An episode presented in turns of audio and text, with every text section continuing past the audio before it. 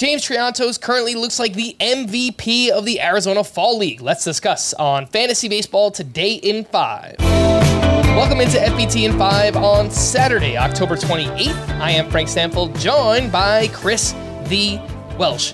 One name that I keep waiting to slow down, it hasn't happened yet. James Triantos, a twenty-year-old infield prospect with the Chicago Cubs, is crushing the Arizona Fall League. At time of recording this, he is batting four thirty-six with two homers, three doubles, five triples, seven steals, a thirteen oh four O P S. He is doing it all. Welsh, what have you seen from James Triantos? Are you buying it from a dynasty perspective? I'm buying a decent amount of it, amount of it. I don't want to go overboard and be like, oh, James Triantos is the next, you know, Royce Lewis because of this, that, and the other thing. But here's what I love is I've loved his confidence. I love his approach.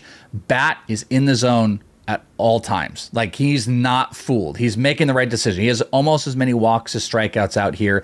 He is near the top of the leaderboard. I think he's like third in hits, and he's tied for second actually in hits in the A F L, leads in O P S, most triples out there. He's been an absolute monster, and I think he's putting himself in a really good position to either be one of two things: a great fantasy buy for people that are not paying attention right now, or if the hype goes too crazy, a fantasy sell. Because I, I think he sits in this general middle space. He actually did an interview a couple days ago where he said he likens himself to Luis Arise. So that tells you a guy that is very, very concerned about approach, about making contact and getting on base. He seems to steal more bases than Arise. A little bit more on the power projections, lots of triples out there. I think there's plenty to be excited about with Triantos, but it does need to be kind of like brought down just a tiny bit if you're talking about him as like a top twenty-five or fifty overall player.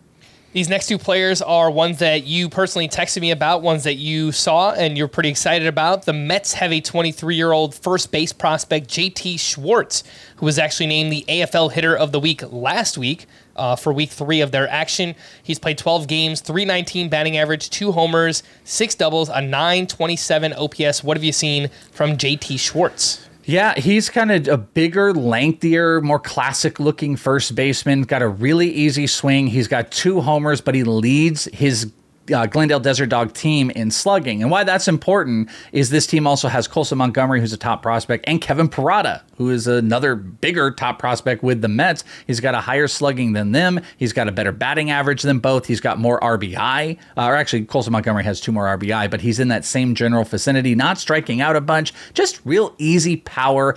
I don't think this is a huge name, but for you deeper league people, I'd pay a tiny bit of attention to J T. Schwartz because he definitely has a feel, this like twenty-five plus home run guy who at least can hit two fifty. And he is shining, one of the best players on the Glendale team out here in the A F L. All right, let's talk about a pitcher, Emiliano Teodo, who is a twenty-two-year-old flamethrower in the Texas Rangers organization.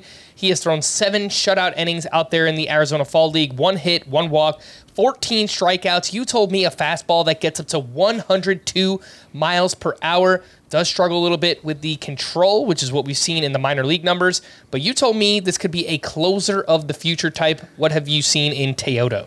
Yeah, he was starting, and I completely agree just overall, like guys that can throw like this, and if there is a trust that they can go deeper into games, you want to commit to them as a starting pitcher, and that's what they've done. We saw the same thing with Aroldis Chapman, but we're watching the video here that people can check out.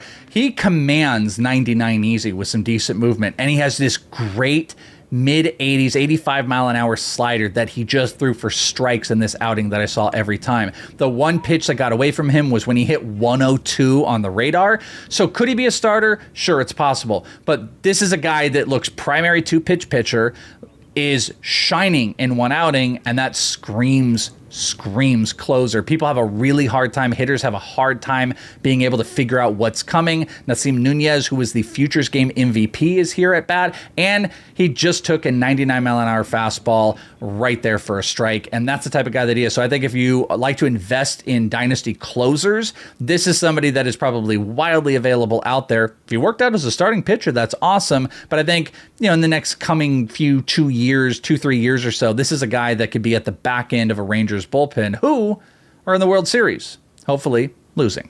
Yeah, Emiliano Teodo is the name there again with the Texas Rangers. For more extensive fantasy baseball coverage, listen to the Fantasy Baseball Today podcast on Spotify, Apple Podcasts, the Audacy app, or anywhere else podcasts are found. Thanks for listening to Fantasy Baseball Today in five, and we'll be back again next week. Bye-bye.